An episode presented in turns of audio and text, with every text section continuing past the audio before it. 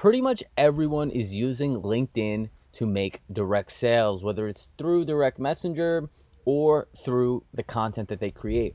But what very few people are doing are looking to the platform in order to make strategic partnerships. Strategic partnerships are one of the most effective and powerful ways to grow your business and can often produce and can often generate far more revenue than just going for direct sales alone.